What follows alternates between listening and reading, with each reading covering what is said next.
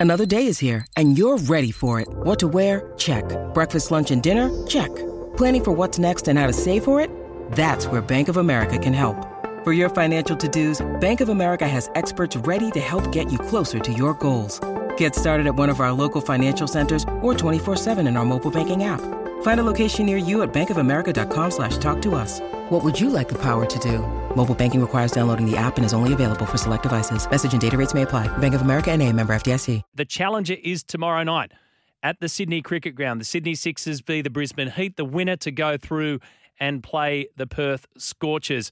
And I'm pleased to say that on the line this morning, let's start with this for this hour, a chat with Sydney Sixers assistant coach Cameron White, who joins us. Good morning, Cam. Morning, how are you? Good, thanks. How's the team training this afternoon? And, and it's getting close. I mean, regardless of how many times they've been in this situation, there's got to be the pressure building. Oh, yeah, there is a little bit of pressure, I guess, but that's just, you know, a pretty natural thing for a, a knockout final to hopefully get another chance to go back to, uh, to Perth, uh, have another crack at the, the Scorchers. But, um, yeah, first and foremost, need to concentrate on this game tomorrow night. But, um, I think we're probably just looking forward to it. It's been you know a longish season in the game 16 now, and had a couple of days off, which is um, which is good. But at the same time, you just want to keep the keep the games rolling and, and get on with it. Perhaps I should have asked how's the frequent flyer points because you're crisscrossing the country, and if you do win tomorrow night, like you say, you're going back over there. So just just put that into perspective for us. I mean, the cricketer's life, as you well know, is jumping on and off planes, but it's a fair old season, the BBL one. Yeah, that's right. It's it's pretty hectic, and that's probably the one thing that can uh, maybe get to the players a little bit. Everyone everyone's in the same uh, position throughout the season. Lots of travel, probably the thing that yeah that makes that can get a bit tiring. But um, yeah, as I said, everyone's in the in the same spot, and you just got to deal with it and get on with it and try and compete as best you can. Good news out of the camp yesterday: Jordan Silk re-signing with the club for a further three seasons. To have a player like him in your outfit, and then to have a player like him locked up for the next three years is really, really important and very good timing.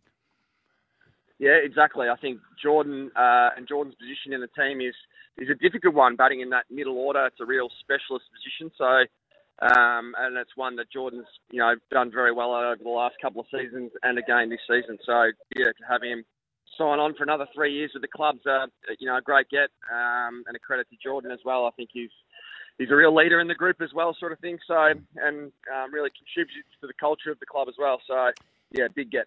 Cam, in in your role in the coaching staff, when you look around and you see the kind of players that you've got, is a Jordan Silk the kind of go-to player? Because, like you say, he's in that difficult position in the batting lineup, but he always delivers out there on the field. So, is he the kind of guy? Okay, who's going to change a match for us?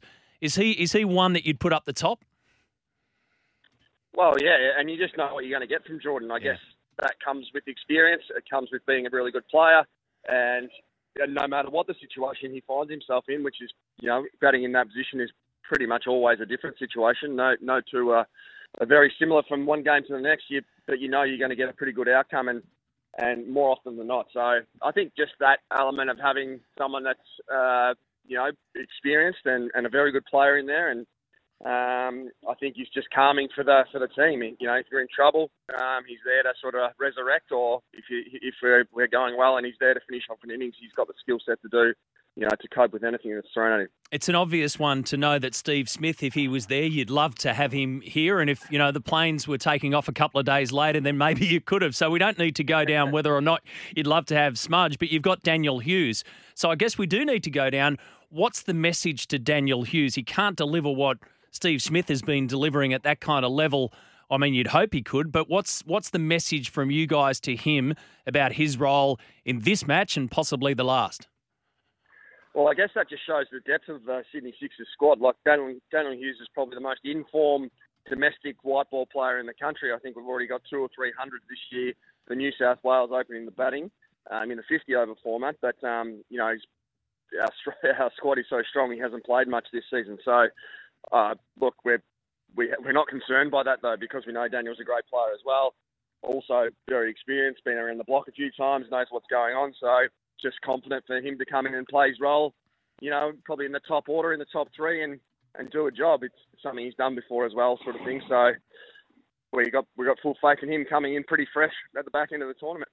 And all things going right for you guys, you've got two matches to send Dan Christian out a winner. Give me a snapshot of, of your take on somebody of Dan Christian's quality, uh, both on and off the field, and, and what you've seen from a first hand basis since you've been part of the squad earlier this year.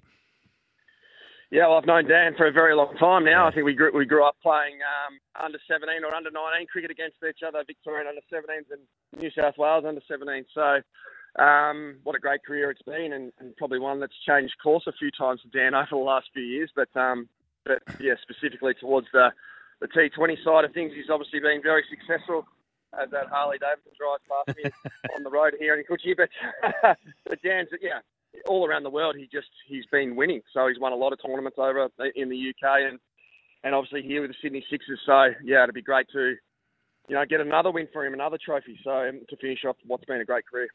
Good on you, Cameron. All the very best tomorrow night. Appreciate your time today. No stress. Thanks very much.